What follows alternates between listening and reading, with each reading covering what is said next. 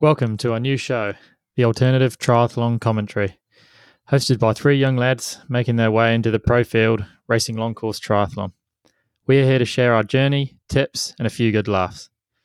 We will bring you an entertaining mix of pro insights, race analysts, and stories that will inspire you. From mastering your triathlon training routine to preparing for your first race, we have got you covered. But that's not all.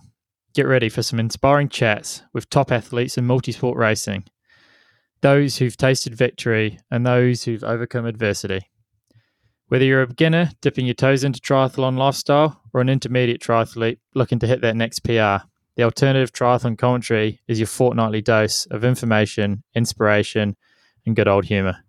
So, what are you waiting for? Dive right in, subscribe, or follow the alternative triathlon commentary and join us on this extraordinary journey.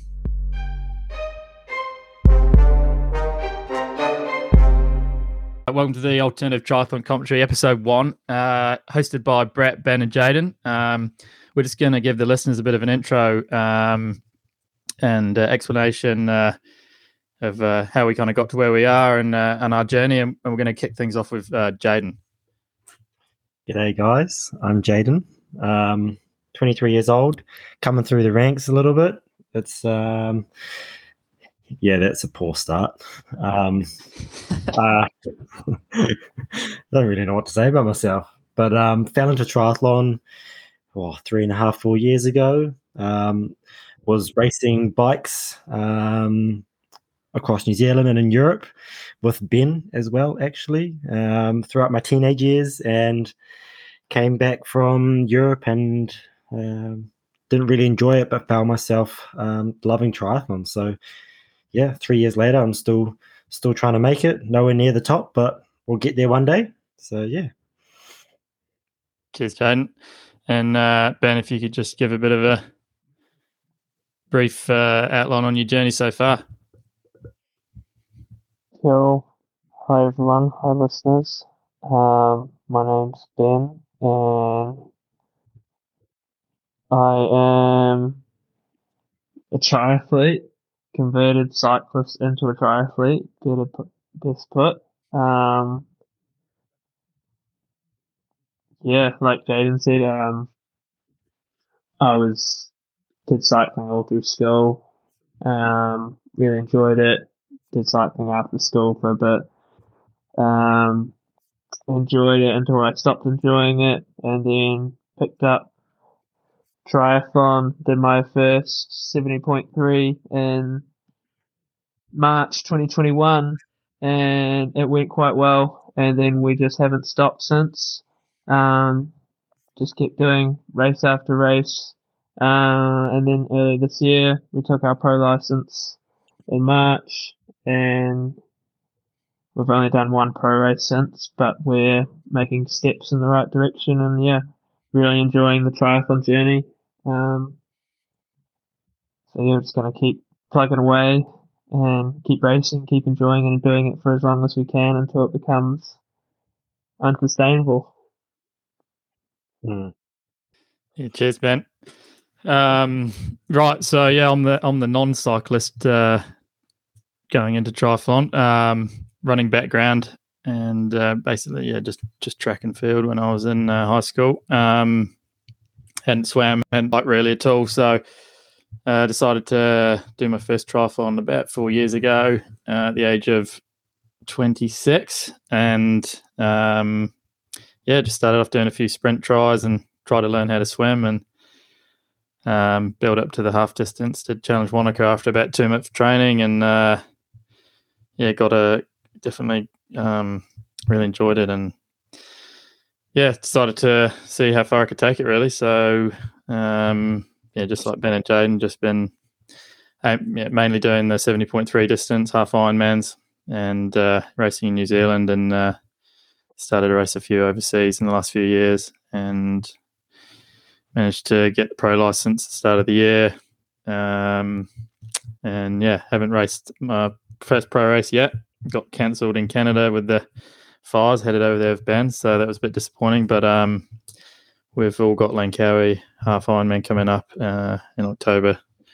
So looking forward to that. Um, So yeah, now you know a bit about us. Um, we're going to be running through uh, the this week's topic, uh, hot topic of the week. Um, and with uh, race in Langkawi coming up, it's uh, high heat, high humidity, and uh, we thought we'd share some uh, some of our tips and um, a few things we use to stay uh, uh, cool in the heat and combat that. Because um, we all know in racing, it's, it's quite a big thing, endurance racing especially, keeping the body temperature down. Um, so yeah, we'll start with uh, with Jaden. What have you been doing, mate, um, in the lead up to Langkawi to uh, give you the edge?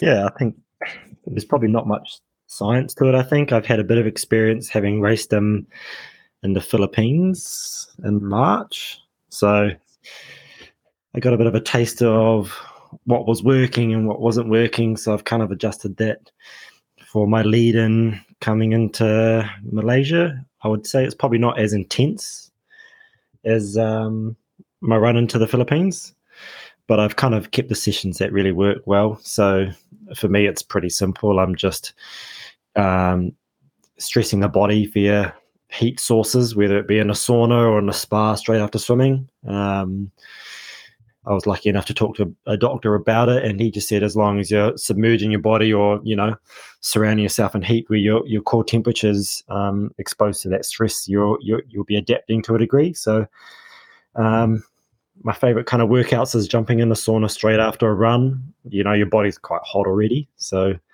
um, you know, like I could jump into a sauna um, any time of the day and last a fair amount of time, but you go in after a hard run and you'll be struggling to last 10, 15 minutes. So, um, that's what I've been doing. I've been doing. What's that? What's the longest you've made it in the sauna? Well, I've noticed that the um, I got I got two that I go to here in Wellington. I'm in, I'm currently based in Wellington. Um, one of them I can last uh, pretty much 25, 30 minutes, no problem. Um, but one at Kilbirnie, I, I struggle to last 20 minutes, 15 minutes tops, sort of like sort of thing. Um, Getting into those sauna battles. Well, today I was in a bit of a in a bit of a dark mode in the sauna. I came out feeling a bit dizzy and nauseous, which was probably pushing my body a bit too far. Yeah, that was after about twenty minutes. It's probably what it's going to be like. The, the guy, the, the guys come in every every 10, 15 minutes, and they they bring the spray bottle with like the eucalyptus oil in it. That's fancy. And, and they like spray the rocks and stuff like that, yeah. and it like goes up another five, ten degrees. Yeah, we're not getting that Kiwi too, mate. Um, I'll tell you that for free. No, this is Are like both saunas steam saunas or infrared? Um, just so steam, steam, steam yeah. saunas with the rocks. It's pretty basic down here in South Island, mate. We don't have all the the high tech stuff like you guys do up north. Um, mine, mine's a steam sauna as well. Um, you know, just big hot box for Oh yeah. Uh, um, I've never been in like the actual steam rooms before. No, you haven't tried the steam rooms. Yeah. No, I don't really want to. It seems a bit. Seems like I don't know, not my jam. I quite yeah. like. I'm not. I'm not sure the differences from um, steam to sauna, but um, I know sauna is probably more popular. And and, Jaden, you've been known to do some freakish um, heat training um, indoors on the bike, full gear on, hats, gloves, uh, middle of summer sort of thing. Can you talk yeah. us through that? Yeah, into my Philippines lead, and I would it would be like 20, 25, 27 degrees outside, and I'd jump in my garage with no fan and put all my winter gear on. So, like booties, leg warmers, knee warmers, two or three jackets, you know, beanie, cap, buff, yeah. gloves, everything. That's, that's done, mental, mate. Yeah, uh, they were they were good to a degree. Um, I felt like I got more benefit out of jumping into a sauna after a after a run. So I've yeah. I haven't I haven't done those those kind of active heat sessions, but I mean we've been lucky enough to have pretty warm weather in Wellington to to some degree, and I just kind of keep my jacket on for a little bit longer. Or you know, if I'm doing an indoor training, I just won't have the fan on for a portion of my ride, just to kind of get the body temp up a little bit more. Um, yeah, you just so that's one of the changes you've made in your lead up this time. Yeah, I think um, I think I've I think I'm follow- focusing more on quality of session rather than um, stressing stressing my body through heat. Um, so that's probably one one change I've made. So it'll be interesting to see how I feel um, leading into the next race once I get there.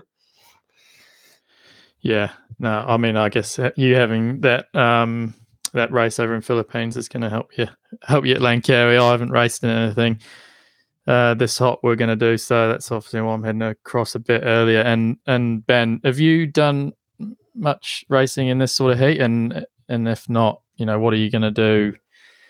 What are you going to do in the race to keep yourself cool and and leading in? Um, looking at past races, I didn't realize how hot Korea was, but Korea was was a full distance race, and the average temperature on the run was 29 degrees, and there wasn't that much shade about. So mm. I've got a little bit of exposure, and I always find the mounts always pretty warm in the end of January. Um, so we've always got some heat exposure there, but I think this will be maybe a different type of heat.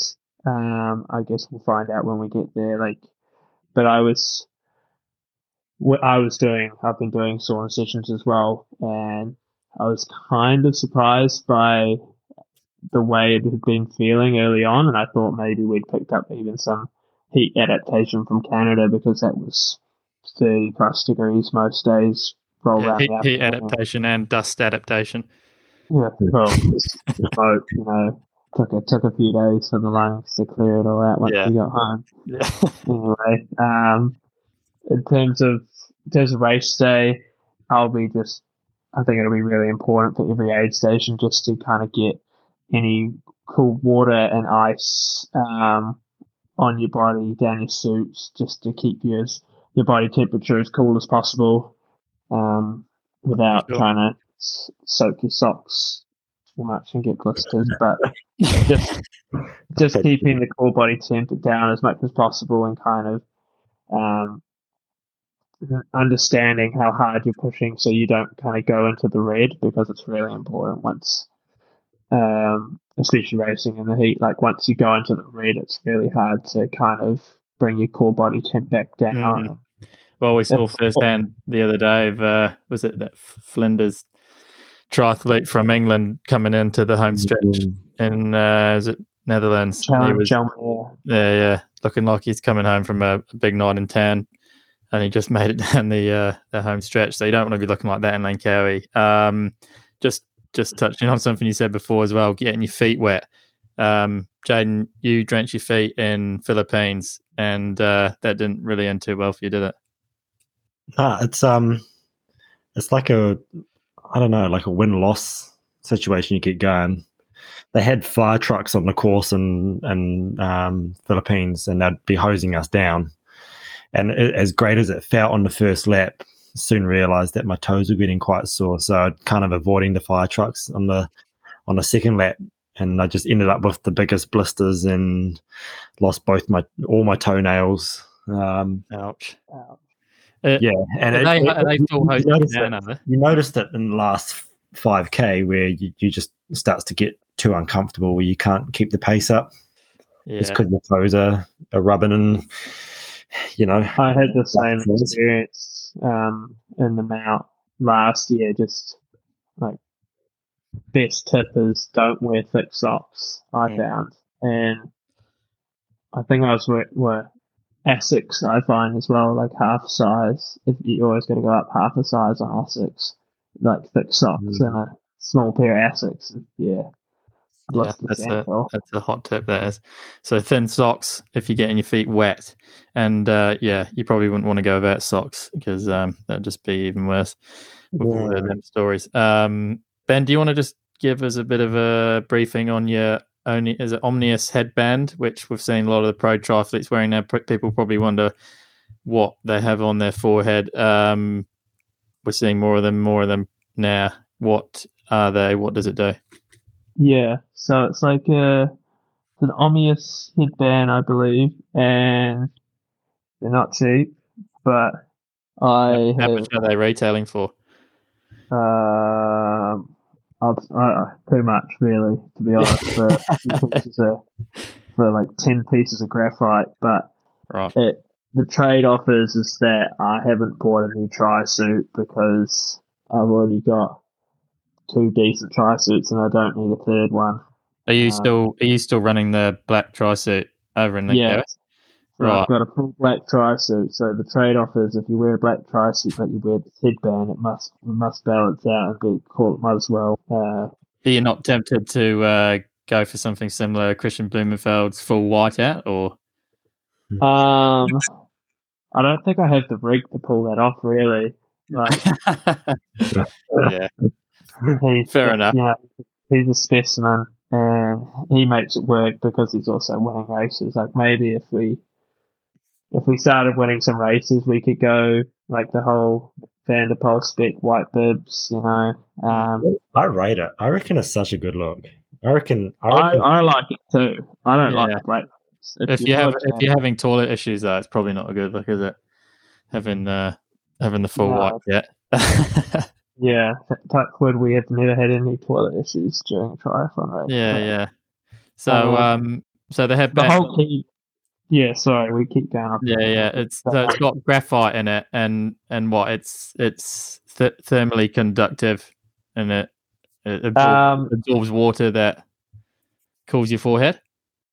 So the the headband pieces are made of graphite, and they, I guess they just use that material probably because it's cheap, but it um, increases the surface area, and it's simple physics. When something evaporates, it leaves like a cooling sensation. So you've got the headband on your head, the water evaporates out of the headband, and it'll cool your forehead, which then kind of tricks your body into um, reducing your core body temperature.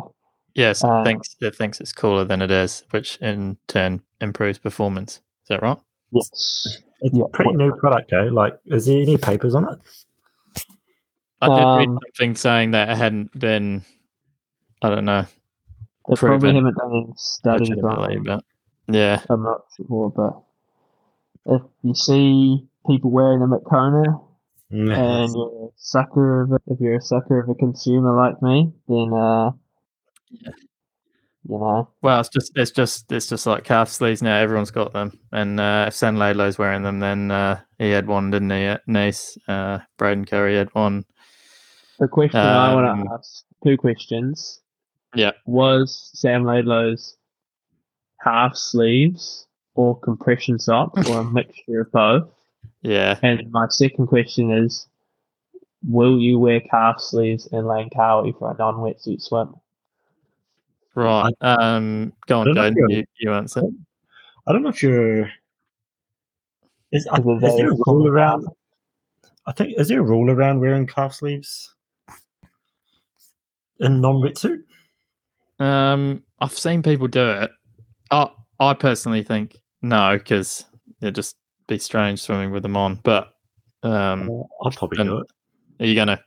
Yeah, I mean, I'm not gonna I don't faff know, I around in T1 putting them on either. I don't know. Yeah, it probably depends on. I don't know if there is a rule or not on it, or if people put them on in T one. Yeah. Well, it depends how much time you think you're going to make up with them on. I mean, what are they? Uh, I, I saw some the other day. It was saying like six minutes across an Ironman distance with uh, those compression ones that Laidlow had on. I mean, they are a bit bigger, his ones, aren't they? And he, he took his time putting them on, but obviously, um, they yeah, paid off for him in the end. I don't think it's just the Aerosocks doing the work though. He's obviously a bit of a freak on the bike. Um, and yeah, okay. Now on course, obviously, listeners are going to be wanting to know how to say cool as well. So I think it's important just to uh, take your time in aid stations. And, you know, I've said to my athletes before, um, you know, even walk the aid stations and just get on hydration. If you're in a hotter climate, you need to um, take on more electrolytes than usual. And, and, you know, you don't want to be rushing through and not getting them on. It can uh, come back to bite you in the ass later on. So, um, taking on more electrolytes and, and taking your time through aid stations is key. Um, if they've got ice, I mean, in Cairns, I used ice quite a bit. I put it down my suit, um, putting it in the groin area. Um, is a good way to to cool yourself down. Um, That's a good sign, though. If they had ice in Cairns, they'll hopefully Yeah. have ice in Langkawi. well, yeah, it'd be good. Uh, slushy ice would be nice as well. I don't know if you uh, sort of Tour de France. They they're on the slushy ice internal cooling. They reckon um, before they start the, the the the race. Ice vests. I mean, I don't think we're going to get ice vests, but um, yeah. Are we going to get a slushy machine in, over there as well? No, I wouldn't mind one. Honestly, thirty some degrees. I was um But you pack one then. You put, get an extra bag and bring the slushy machine. Bring the We'll slushy machine. all day. Mate, there's going to be slushies there. Jaden and I will bring we'll bring the the food coloring for flavoring. Honestly, slushy goes hard on a long ride. Eh? Slushy and an ice cream. yeah um well I just was like holding ice in my mouth when I was when I was running. Yeah, yeah. They reckon bite it, like bite it up, and and and it helps with internal cooling. Um, yeah, all down your suit um, if they've got it going. Um, I've just um searched up um you can only use calf sleeves when it's wetsuit legal. right Oh, there there we we go. go. So you got to put them on in T one. Yep. Right. So I think we, I think it's be because there's a fine line. I think it's there's a fine line. Like you could make them neoprene and make them like as as a bit of a pool boy to an extent. Gonna you pass float in this one. yeah, mate, it'll be that hot. You probably won't want to put them on anyway, but um, nice. All right. Um, well, hopefully everyone's taking away a few uh, few tips and tricks for hacking the heat. Um, I mean, in New Zealand, it only you know really gets super hot, and what Tauranga, Wanaka, pretty hot to be fair. Um, but the So the Taupo weather races are usually pretty cool. says weather forecast says average temperature in October is twenty seven. The lowest is twenty three and the highest is thirty one. What's the humidity? Um, I haven't got humidity, Right.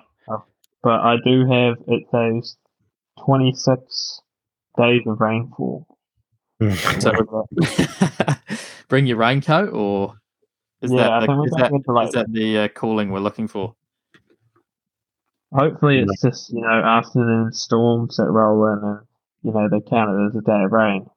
And it rains for Yeah. I don't know an hour, but none of that morning Well, that- rainfall. Yeah, that's going to make the bike um, interesting. I can imagine because it looks like it's quite um quite a few turns and and stuff around the island. It's just one big ninety k loop around the Langkawi, right? Yep, yep, you're gonna scope it out for us and tell us everything we need to know. Yeah, hopefully get over there early. Uh, well, I am getting over there early um, with uh, Mike, and we'll do some uh, some course uh, recon and let you boys know. So um, yeah, I'm nine days before the race. I think uh, Ben's what a week out, and Jaden, you've gone for short of three day. yeah, but mine was a bit of a stuff up. I booked the wrong day and just haven't been. I just haven't changed it because of the the cost to change your flight. Yeah, yeah, fair enough. How much Okay. is it? Are you going to be like sleeping in the that's sauna the week for leading in, or What's that? are you going to be sleeping in the sauna the week leading in? I don't know. I might just sleep with an extra blanket. I might. I might sleep in my my my uh, winter riding gear. Yeah. If you were in Christchurch still, mate, I've uh, my flatmate's got this kind of portable sauna. Um, I mean, it looks a bit it looks a bit ropey to be fair, but and, and he got it off. I think he got it somewhere, well, China or something. And um, he you sit in it, and your hands your hands like come out, and your head just sticks out the top, and um, you just plug it in, and away you go. Have you seen that? Oh, so Oh yeah, like, I've seen him. use Yeah. your phone and like be in the sauna and probably like play chess at the same time. yeah, well, it might get a bit um bit wet and sticky on your phone there, Ben. But um, yeah, I mean, my mate, my flatmate, put it in. He used to do it in the lounge. I, I never felt very comfortable um having someone sauna in your lounge, but um. Yeah, I mean, if you can get your your sauna, your portable sauna, and then you can get one of those altitude tents whacked over your bed, um, you know, you're basically on training camp. Sure. Oh yeah, If someone's selling an altitude tent on Bike Shelf, if you've got an extra like four thousand dollars, Are they I four mean- thousand dollars? I'd rather What's- spend the money on flights and go over to Kenya for a few few months, mate. yeah, well, altitude training. That's a, that's another topic we can get to. Um, yeah, Where to After seeing some training in interesting, uh, what's that? Where to do altitude training in New Zealand? yeah, well, your bedroom. You, you Heading up, uh, four You'd thousand head up to. Wanaka, wouldn't you? Head up to um, the Pisa range. Well, Snow Farm. They do a bit of stuff up there, I think. Um, but I mean, you know, it's not ideal for cycling, really, is it? Um, after seeing quite a few athletes who did training camps at altitude and have not great of performance in Nice, it's um, it's definitely something to talk about um, going forward and and what works for different people. And if if it's if altitude training's the way and not for some people i guess with the with the norwegians doing it a bit more or doing it it's kind of made it quite popular again. But um yeah would you boys be keen to do some altitude camps going forward? Uh, Yes, but not in New Zealand. Fair And you'd have to have someone there kind of making sure you do it properly. yeah It's not well one of the things you can do it by yourself and just be like, oh, go to. Yeah, yeah. It seems like a lot of athletes will go to altitude and then go, right, I'm here, I'm going to train really hard, and just don't realize the extra stress in their body and end up, you know, smashing four weeks and then coming down to sea level and just being cooked. Um, yeah, it, I mean, there's it's it, you can't train as hard when you're high up, so you've got. Well, you shouldn't really be doing intensity. No, My, that's at least my understanding that not in the first two weeks. If you do any intensity, it's in the last week. you do it. Yeah. yeah. Yeah, all right. Well, that's a topic for another day. Um, we're just going to finish on uh, workout of the week. Um, so I'd like you both to share a major workout of your week and the lead it to Langkawi. Um, and yeah, Jaden, do you want to kick things off? Oh, workout of the week. We had a pretty tough. Um, I'm going to pick my run workout because that was a good fun, a good fun workout. But we did a we did a nice 6k swim just two hours ago. We did eight 300s um, after 2100s. So that was that was a big set. That's solid. But it was Cool. it was, it was fun. It was good turnout, and we had a bit of fun balancing cups on our on various parts of our body and and getting little ping pong balls down to the other side of the um, other side of the lane um, for a warm up. So it was quite a, a fun warm up, and but also a good tough set to finish off. And then we finish off with some various um, short sprints as well to get some um, high turnover while we're fatigued. So I quite enjoyed that one today. But um, my run was probably my workout of the week. I did uh, five by mile repeats. Um, the odd miles I did broken 400s um, at a slightly higher higher intensity to race pace, and then obviously, well, not obviously, but my um, um, second or fourth mile were just at race pace or a little bit faster than race pace. Um, it's good to get some consistency in my running. I haven't had that for quite a while, so I felt good. So yeah, nice, mate. the week. Have you been looking on my Strava and copying my workouts? Because I did five point mile on um, Sunday. Oh, did you? No, no. I um, woke up on Monday morning and sat in bed with my partner, and I said, "Oh, what workout should we do?" And she picked the workout for me. So that's that's how I rolled into it. Yeah, I guess this is the advantage of being um what self self coach now. You just um you, you can choose your workouts on uh, when you get up in bed. Yeah, I think I'll start doing that. I'll start getting her to pick my run workouts. Yeah. fun. I can't, now, aren't can't we? expect. What's that? Aren't we all self coach now? We Yeah. are. yeah, the the three self coach athletes. Um, yeah, Well, well, talking about self self coaching, uh, Ben, what was your self coached uh, session of the week? Um, what day? We're. I saw you did a long ride. You did you did quite a long ride midweek, or was that the weekend? I did like I did quite a few rides last week. I'll do. I'll talk about the session I'm basically going to do again tomorrow. Um, because I'm in Auckland And if you live in Auckland, uh, hopefully you agree that the riding around here is notoriously rubbish. and like traffic lights, I just can't hack them anymore, especially riding on the TT bike. So I'm either riding on Zwift or now driving out to Clevedon to do out and backs to Maraetai and Kawakawa Bay because, well, the road surface is still terrible, but it's flat, pitch, flat enough. Uh, no traffic lights, nice rolling terrain, reasonably quiet. Get down the bars, do a session properly. So last Wednesday, which will be like the same day as I'll do tomorrow, um, I'll get up and I'll go to swim squad in the morning, try to do four to five k, um, and just do whatever set that we get. It's a lovely thing about swim squad. We got no idea what we're doing, and it's normally pretty brutal. Um, and then I'll I'll then come home and have some breakfast, and then drive out to Clevedon. Um, and I'll do three hours on the bike, and I'll do three by 30 minute efforts, all kind of target race power um, with five minutes in between. That's just a session that kind of really, I really respond well to it, and I've done it in the past. So like other 70.3s in the lead up, um, so I know it works well for me. And then I'll quick change and ran off the bike. Last week I did.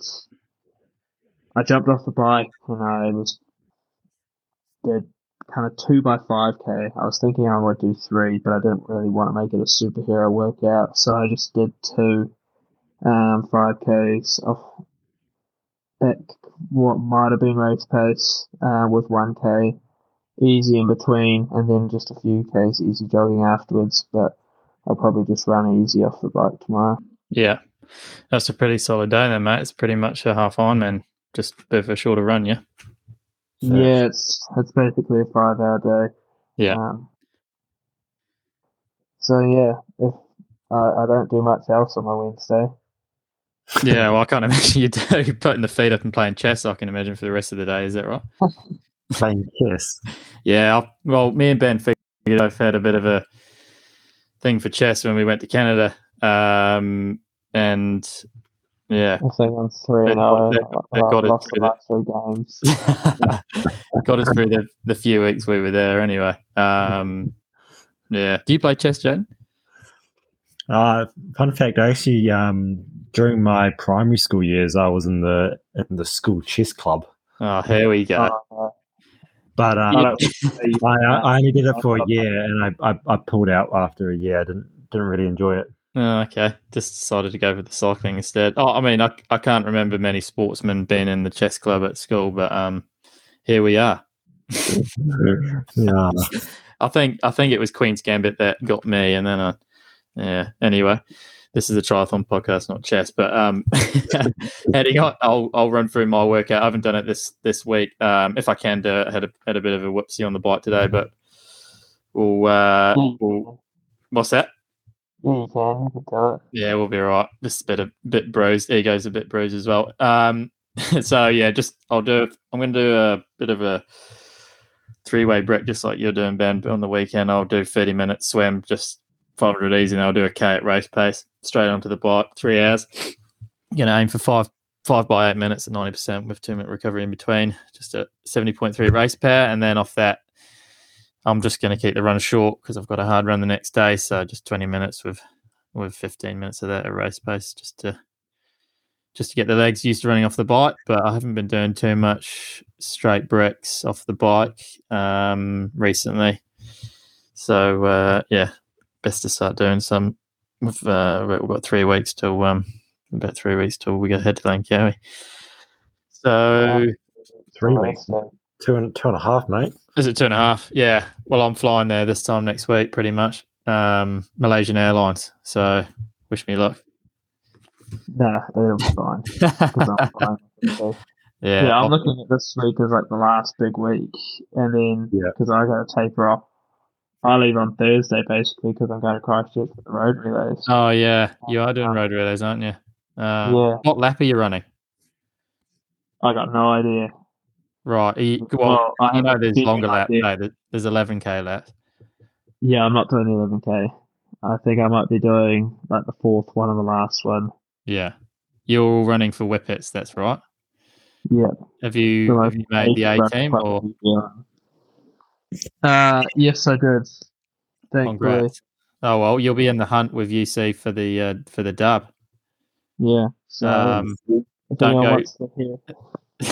Should we talk about our pacing strategy? How we did it? What's that, mate? Should we talk about our pacing strategy? Oh, oh yeah. Well, ben, when we were in Canada, Just do it just like quick rundown. Me and Ben went there for Ironman Canada, and um, after a week of being there, they called a state of emergency, and um, because of the, the fires in B, uh, C, and um, cancelled the race. So we were kind of left there uh, super fit and tapered, and uh, no race. So um, yeah, we uh, Ben did a 5k TT on the on the track to get into his Whippets team. So I sat on the e-bike and uh, yeah, nice little 1455 for you. Um, and then two days later, we did park run in uh, Richmond and Vancouver, and um, yeah, went one, two, in that and got the record, didn't we, mate? So um, Yeah. Yeah, Ironman training is actually good for 5k training. So you should you should uh, maybe give some of those Whippets guys a few tips when you're uh, when you're there in a week. give some pure runners an idea of like how they need to be doing more training because I'm training harder than them because I'm doing three disciplines. Yeah, well, it's not all the time we're doing three minute Ks, is it? Um, I mean, considering for Ironman, it's more like four minutes, three forty five, four minute Ks. So, um, but yeah, it uh, all translates. Um, Probably only done about five k's this year at three minute per k pace. yeah, there we go. And I mean, our mate Jaden over here just went what sixty nine for half uh, half marathon, fresh. Yeah, 69 flat. Yeah, mate, that's tidy as well. It just shows you, eh? You don't just need to run to run fast. Um, you can load up, you can load up your aerobic system with plenty of swimming and biking. Still, still smash out a good run, and uh, it I think, Not, the, I think the difference is just like recovery. Like, I think it took me like two or three weeks to recover from that effort. yeah, It's like no joke. that's what I said to Ben after that five k. It's like I've been on a horse for a week. I was, I was like, yeah, bandy leg, bloody trying to walk through Vancouver. I was like, mate, I'm not going to be able to do road relays a week before Langkawi. Um, yeah, it's yeah, it's a different type of um intensity, isn't it, on the legs? oh yeah, big time. Right. Well, uh, we'll wrap that up there. Um, we're moving into our athlete uh, we've got on this week, which is Ben Phillips, who's just raced Ironman World Champs in Nice. We're joined by him now.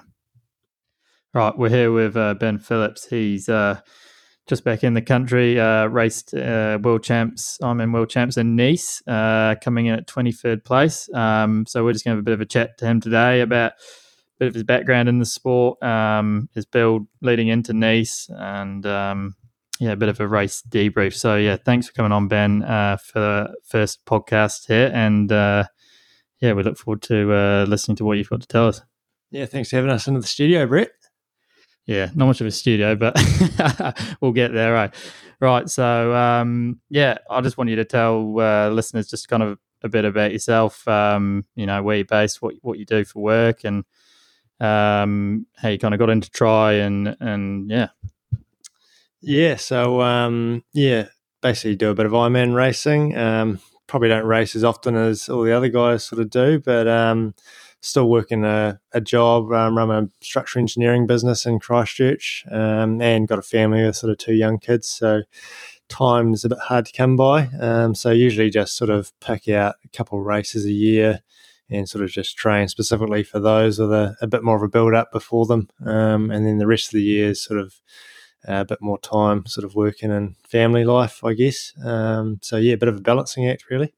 yeah, for sure. And I'm sure a lot of age group athletes can relate to trying to manage uh, full time work and family. Um, obviously, you're doing it on another scale, getting to uh, uh, world champs for the professionals. So, yeah, how do you how do you manage to kind of um, you know train to that level and and still uh, work and have family life? Yeah, so I guess well, I sort of started off, I guess, as an age grouper as well, um, and sort of moved through the ranks there and did Kona a couple times, um, and then basically got to the stage where I was sort of up that upper end of the field and decided that you know probably I was good enough in the swim to sort of be competitive in that professional race and may as well give it a crack. So, yeah, luckily I sort of have got a bit of a background in swimming, um, which sort of helps. So I can sort of get away without doing too much swimming um, and can sort of spend a bit more time focusing on that bike and run. Um, but yeah, in terms of what I sort of do now, um, yeah, it's sort of, I guess, you know, sort of three swims a week, um, try and three or four bikes a week, and then try and run sort of five five sort of days a week as well. Um, yeah, and probably sitting around sort of that twenty five hours a week at the most, sort of in a build up. Um, yeah, and you know that sort of focus sort of build up for sort of a couple months out from the race, sort of get up to sort of that sort of amount of hours per week. Yeah, And I mean, a, a lot of the guys you're going to be compete against what you did in Nice. Um, you know, do this full time, um, and and you've obviously you know gone up against quality field and got a decent result um, with that. So you know, is there more motivation there for you now to put some more time into training, see see where you can take it, or are you just happy kind of you know doing what you're doing at the moment? Yeah, I mean, I guess it's a hard sport um, as a professional. So you know, I'm I can sort of look at it and go, well, you know, there's not that much money there to be made doing it or anything like that. So for more, for me, it's probably more just a enjoyment thing and just a bit of a challenge. Um, so yeah, it's, it's, a difficult one. Um, I'd certainly like to sort of have a bit more of a crack as well at it, um, but at the same time, you know, you can't sort of just um, tell that to the family and keep them happy. So yeah, definitely balancing out with that. But I'll definitely be keen to sort of do a bit more and keep the training going now and build into some more races and link a few sort of training blocks together and see how we go. Yeah, oh, that's great. So you, you had a, a, few decent results. Um, you got your qualification for Nice and Cairns with a sixth place. Um, had a solid day out there. Um, and you've done a few Ironman New Zealand races where you finished uh, comfortably top 10 and, and gone kind of low eight hours. Um, so, yeah, really, with your training and, and stuff uh, leading into Nice, uh, you were in New Zealand for most of it and uh, right in the, the coldest months. Um, can you just run us through like a you know a, a week kind of uh, you know just before you headed off to France and um, and what that looked like? Yeah, so I guess um, I looked at the the France race and sort of thought, you know, it's going to be a pretty good field and the swim's going to be important. So I sort of did up the swimming um, and was swimming probably most mornings, um, weekday mornings, um, early with and got into the swim squad here as well. So I think that helped um, improve my swim quite a bit and it felt comfortable in the race over there. Um, so that was good. And then in terms of um, the biking and the running. It's sort of um, the main sessions, I guess, would just be we do a Tuesday morning um, sort of um, bike bike workout where there's a good bunch ride that goes with um, proper cyclists, which usually turns into sort of probably an hour or close to an hour of quite hard riding in the hills. Um, and then a Wednesday morning, we would sort of doing a two hour long run then. Um, and then the other main sessions would be just a long sort of five hour ride on a Sunday in the, on the TT bike. And Saturday morning would be a, a, quite hard run workout with a bit of speed work in there. Um, and I'd try, try and usually push that one out to sort of a 30k run as well. Um, so that was sort of a couple of hours. Um, and yeah, just so yeah, I was probably riding three or four times a week. So a couple of other sort of rides in there, just sort of easy, um, and then just quite a few sort of short runs, just five k after swimming type thing, half an hour, um, and then yeah, just some some at night as well, just to get the k's up. Yeah. Um, but my running was probably sort of oh, eighty k's a week on average, I'd say, um, and biking probably 350, 400 k's a week. Yeah. Okay. Um, but yeah, I mean, it's, it's sort of a, you know, 25 hours a week. I sort of look at it and go, wow, if I did put a whole lot more time into it, would it make much difference? Mm. Um, so it's sort of a, a, tough one until you've actually done it and tested, I guess, to see whether whether there would be benefit in doing more or whether it is a good balance having having work and stuff like that on the side. Yeah, yeah. I mean, you did some pretty solid weeks there leading up, and uh, it was pretty hard. Some of those days, pretty cold and windy, and. Mm um, yeah, trying to trying to hang on to your, your wheel, almost run, running around the Banks it was uh, pretty tough. But um, obviously, uh, got you into some good neck, and your preparation looked pretty different to most uh, the guys you lined up against. Are probably training at altitude in uh, lovely um, European summer. Um, so it just shows you that you know you don't necessarily need to have the best conditions or you know have an altitude block to get a good result. Um, can't think there were many other athletes who uh, probably had a similar build to you and uh, had other commitments on the side. So mm. um, kudos to, to yeah, you. Yeah, I mean, we, I think we got quite lucky with the winter down here in Christchurch. wasn't too bad this year. Um, we didn't get too much rain. There was a few weeks there where it was was a bit rough. But other than that, we we it was cold, but mm. you know you can you can put clothes on for that and do a little bit. I did a little bit of indoor training, but not a lot. Yeah. Um, probably only sort of two or three rides really on the indoor trainer when I had to. You're not you're not big on Zwift, are you? Um, I have done a bit over the years, but I sort of haven't really gotten into the routine of regularly doing it. Um, I can definitely see the benefit of it. It's just mm. a matter of you know, getting it set up and, and getting into the routine of, of doing it. Um, but yeah, I definitely sort of prefer to go outside if I can. Yeah, for sure. Somewhere around the corner will should uh, be nice, few nice training blocks leading into New Zealand racing. Um, so yeah, let's just run into Nice. Um, just a bit of a debrief of the race. Uh, yeah, runners runners through. Obviously, you got there a wee bit early, get some uh, training in, um, adjust to the heat, and uh, yes, runners through a bit of that, and and and uh, take us off from the swim and um, and bike and run, and uh, yeah, let the listeners know uh, kind of what it felt like. Yeah, so I guess the main thing looking at the course was obviously the bike course was going to be hilly and challenging. Um, so that was sort of the main reason why I was keen to get over there a bit earlier. Was probably just to do the course and have a look at the downhill and um, just test out that aspect of it. Um, what I didn't realize, I didn't actually realize how hot it was going to be over there. I didn't actually think it would be as hot as what it, as what it was. Um, sort of on race day, it was it was over 30 degrees. It would have been 32 degrees, and, and on the run it was sort of full sun with no shade and very little wind. Yeah. Um, so yeah, I did get over there about two weeks before the race, um, and yeah, sort of spent that first week having a look at the bike course. So we did the full um, Ironman bike course a couple of times in that week um, to get have a look at that. Yeah. But yeah, it was sort of it was mainly get over there, do a week of solid training, and then just sort of a week really winding it down and an easy week just before the race. Um, so yeah, coming into the race, I was feeling good. Um, pretty confident in my swim from all the training that I'd been doing in that area. Yeah. Um, so yeah, on race day it was sort of an early start. I think we set off just before seven. Um, but, so we had a walk down there from our accommodation. Um, it was good being in the pro race. You can sort of get in don't have to queue up and you get the alternate access to everyone else, which makes life a bit easier. Yeah. yeah. So that was good. Um, and then straight down to the to the swim to have a wee. We were lucky enough to get a warm up, five minutes, but um, none of the age groupers did. Right.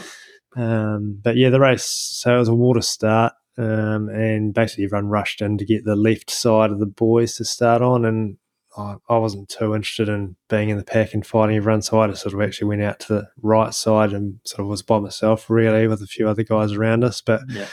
um, had clear water straight away, and um, as I say, like I've, I've, got a pretty good start and in the speed there, so I wasn't too worried about getting left behind off the start either and missing groups. Yeah. Um, so I actually felt quite comfortable for the first sort of 700 meters out to the first buoy. Um, and then it sort of all came together at that point. What sort of pace did you reckon you kind of started out at? Um, it wasn't crazy. I mean, you're probably somewhere between 110 and 115 pace, okay. I'd imagine. But it was it's fairly not, consistent. as well, wasn't it? Yes, it was non wetsuit. Um, but the pace was fairly consistent. Like it wasn't a big sprint off the line, but it was sort of that sustained pace the whole yeah. way out to that first buoy. Um, but as I say, I was really comfortable and happy with where I was. Um, it probably just got a few people too far back before that first buoy, and um, sort of just after the sort of second buoy, it started to split apart, which I didn't mm. really realize. Um, I sort of wasn't too worried about that happening because I didn't think we'd lose a huge amount of time in the swim, even to the front guys. Um, so, I mean, after seeing the bike course, I wasn't too worried about losing a minute or so in the swim. Yeah. Um, so yeah, I felt really comfortable and sort of sat in the top three or four of that second pack um, all the way around to the finish, and then had a good transition and got on the bike and was basically straight into a, a nice wee pace line um, with Patrick Lange and Peter Heinrich, I think, on the front. Um, Some good company for the bike. Yeah, I, so I was saw you kind of coming out with Det- Ditlev was with you as well. Yeah, so I think Yeah. he took some time to put some socks and things like that on Yeah. and some Euro Euro sleeves and things. Yeah, Um, so we had a bit of time on him at the start initially, and he sort of caught us sort of just as he started going up the first climb, really.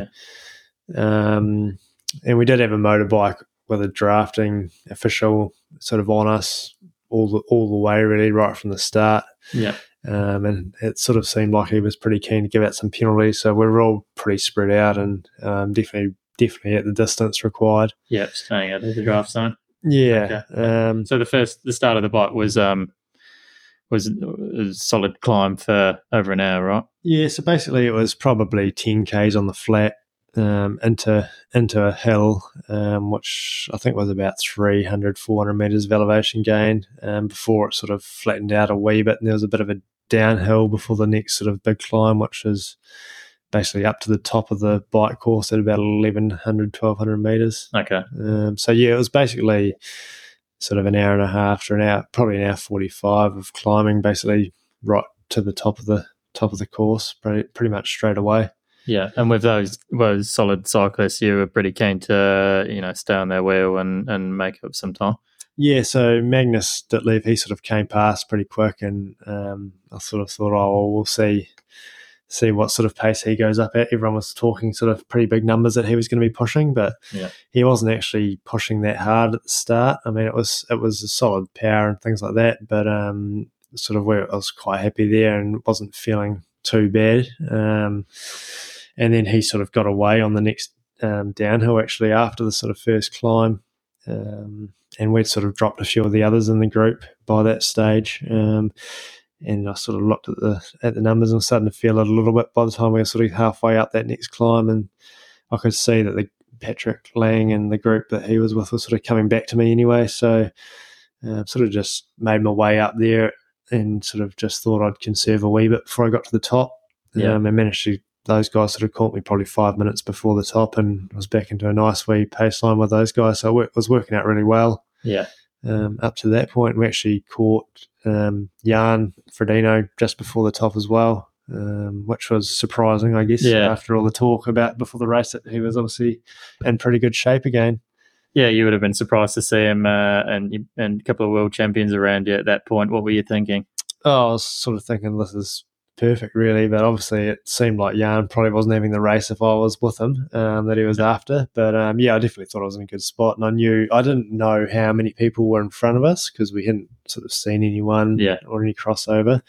Um, but I sort of thought there was probably 10 or so in front of our group. Um, so I sort of thought I was in a pretty good position and hadn't been passed by too many people. Obviously, Cam Wurf came past and a couple of others. But um, yeah, it was sort of thinking I was in perfect position really at that stage of the race anyway. Yeah, nice. Okay, so then you had the, the plateau for a while, chance to refuel and uh, get on nutrition. Were you kind of nailing that? Were, you getting on enough electrolytes and uh, getting your, your gels in? Yeah, it's sort of always hard to know, I guess, because I was sort of using gels in a, a bottle. Um, Yeah. So it's sort of like you're sort of guessing how much you've had and and all that sort of stuff. But up to that point, I was um, feeling like I had taken enough in and was just trying to keep it consistent. Um, so yeah, we sort of got to the top of the hill. We're still in the group and um, sort of started down the first downhill, and there was a few hairpins there, and actually was sort of trying to close the gap to the guy in front and overshot the sort of second hairpin and ended up locking up the back wheel and skidding sort of into the barrier. So that's sort of where I ended up losing the, the group of guys there, um, which I wasn't too concerned about. I mean, it was it was disappointing because obviously I'd done the work to get to the hill with the group, and then sort of thought, oh, this will work well over the flat to be in the pace line. But um, unfortunately, yeah, just Went in a bit um, hot. Yeah, went in a bit hot, and sort of we came around the corner before the hairpin, and I, I was a bit late on the brakes. Just wasn't paying attention. Yeah, and you'd, ri- I mean, you'd ridden the course a few times, so you knew Yeah, most of rough. I mean, there's so many corners, so it's, Yeah, it's hard to sort of remember as you're as you're racing. And you know, we'd just done two hours of pushing um, up the hill at a pretty high power, so I was probably feeling that as well. And um, yeah, just a, a lapse in concentration there for a wee bit, but uh, that's why I lost the group across the flat. But you know, um, it probably wouldn't have made too much difference, really. Okay, so it was starting to split up a bit. Um, so yeah, that from there it was just kind of riding on your own descent back Yeah. into Nice. Yeah, so I wasn't um, too concerned, and I sort of thought there'd be a few more groups from behind, possibly coming coming across, because we did do an out and back turn around sort of at the top, and I could Yeah. see a few other guys sort of probably a couple of minutes behind. Um, but yeah, they didn't really catch me until the, the downhill. A couple of guys passed me. Yeah, Um, but yeah, I was surprised that more people didn't sort of come through. Um, they obviously weren't having the days they were after some of those back guys. But um, yeah, so basically just um, got to the downhill and yeah, made my way back. And I think two or three people might have passed me on the way back. yeah, okay.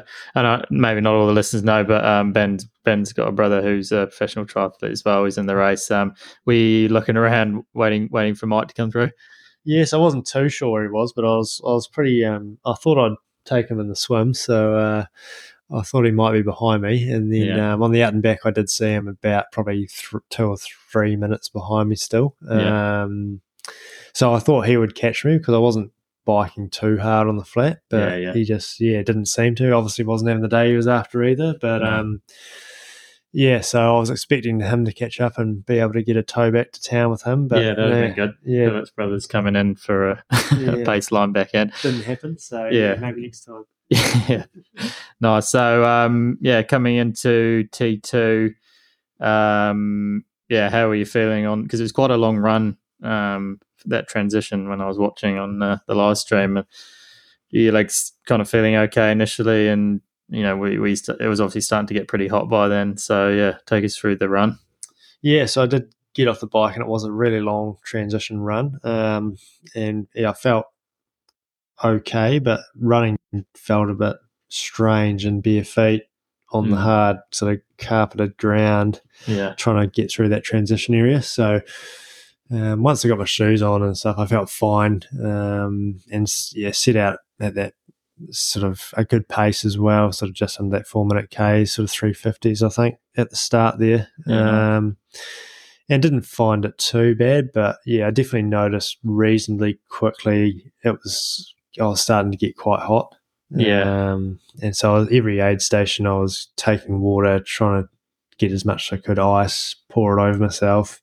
yeah, But yeah, with those, they were sort of only handing out those small cups of water and ice, so you didn't get a hell of a lot of water out of them over yourself. so it was hard hard to cool. Yeah, so it was definitely I've definitely found it, it hot, and I think that was partly as well coming from obviously Christchurch winter Yeah, doesn't help. You know, when probably the maximum temperature here has been ten degrees, I guess if you're lucky. yeah, um, during what, the day. high thirties, oh, 30, 50. Yeah, so low thirties Low probably, 30s. but you know, with that direct sun and no wind, um, and I guess coming off the bike as well is obviously taking its toll. yeah, Um, so yeah, definitely on the run, the heat played a factor for me. okay, Um, so yeah, I guess um, I sort of felt good probably till or okay till halfway, and then sort of started grinding it out from there. Um, and yeah, sort of probably the last ten k, it sort of fell apart quite a bit, and the pace Yeah. sort of dropped off. Um, and yeah, it was more about just making the finish from there, really. Yeah, yeah, it always is that last half of the uh, marathon at the end of the Ironman. And uh, were you taking on your nutrition fine during that whole, you know, the back half of the run? Yeah, so on the run, I was uh, I had a couple of gels with me. I took them; and they were okay. Um, but mainly on the run, I was sort of just having Coke. Yeah, um, and there's Red Bull as well, so a bit of that. Um, so I was fine taking that, but yeah, I felt probably needed to have some more gels on the run as well. yeah, Um, yeah, I don't don't know how how well I got the nutrition right in that race because I definitely definitely slowed a bit which is probably a combination of nutrition and the heat, I'd say. Yeah. Okay. And did you take in any solids during the, the whole race, or was it all just uh, gels and liquid? Um, nope. So just yeah, just gels and liquid for this one. Yep. Yeah. So normally I'll have a bar or something, but in this one, yeah, just gels and liquids. Bit hard to get a bar down when you're trying to hold uh, Patrick Lange's wheel, I imagine. yeah, nice mate. So twenty third place across the line. I saw you running in with Jan at the end, um, his last last race. So getting some footage that would have been pretty cool. Yeah, I guess. Um, yeah, so we were back and forth on the run quite a few times. He was he was um, stopping quite often, um, but he was still running. When he was running, he was sort of running a good pace, and then he'd he'd stop at an aid station and walk for a couple minutes. So I'd managed to pass him back, but Yeah. um, yeah, I sort of thought I'd got him, and then on that last lap, he caught me with about two k to go, and um, yeah, I was sort of like I was I was well and truly over it by then, but there's one thing I wanted to do, and that was beat Jan. So it was sort of all in for that last couple k, and then luckily we ran sort of shoulder to shoulder for probably one and a half k, and then he decided to let me go, probably because he didn't want me in those photos at the finishing shoot. But um, Yeah, Yeah, I wasn't- you a wee tap. yeah, he sort of Tap. said, "You go," because um, I want to shake some hands. But um, yeah, fair enough. Yeah, I uh, didn't want to just um, give it to him. No, you can take that scout, mate. We'll give it to you, Ben. Um, okay, so yeah, back in NZ now. Obviously, you've had a bit of a rest. Um, yeah, what what's what's next on the agenda? And you're going you're going to do a few races in New Zealand. Yeah, so um, yeah, had a couple of weeks off now, and sort of just getting back into it. Went for a went for a small jog today, so just trying to find some motivation again. But Yeah. um, yeah, we'll see what's next. Um, not too much planned, but definitely keen to keep keep um, keep at it and do a few more. So possibly Taupo seventy point three, maybe in December. Haven't done a seventy point three for a while, so it'd be be good to give one of them a crack and um, be a bit easier than doing a full. Yeah, it sounds good, mate. Yeah, it'll be a pretty stat race, I imagine, with the uh, world champs coming up there in a year. Um, just touch on your sponsors. Obviously, uh, you're racing in the Win kit. Um, you're going to get a few phone calls after your result in Nice. Yeah, we'll see. Haven't had any yet, but you never know. But yeah, so uh, yeah, in the Win Republic kit. So uh, I had the custom suit for Nice. So um, yeah, they definitely have a good system set up there to um, get a suit made and put your logos and everything like that on it, and um, get sort of any design you want. So yeah, definitely recommend them, and definitely a good suit as well. Yeah. Um, yeah, so wait and see. I mean, I'm I'm still working and everything, so I don't need to rely on sponsors and things like that. Yeah, so for me, I'm sort of I don't go chasing sort of that side of it. Um, Yeah. it's probably just yeah, as I say, not really worth it for me to spend my time trying to trying to get people like that on board. Um, especially when you know it's so hard for even the top guys to get sponsors Mm. like that these days. So yeah, I mean, happy to happy to have a chat with anyone who's interested, but um, Yeah. yeah, we'll see. No, that sounds good. All right, Ben. Well, cheers for coming on for, uh, like I said, the first episode, and um, yeah, awesome result in Nice. Um, keep at it, and uh, hopefully, yeah, we'll see you in Taupo and maybe uh, Ironman in uh, in March. Yeah, we'll be lining up against you. yeah, better get to training. Eh? Righto. Thanks, guys. See you later. Thanks for listening along to the first episode of the Alternative Triathlon Commentary. We'll be in every two weeks for an episode, so um, give us a follow.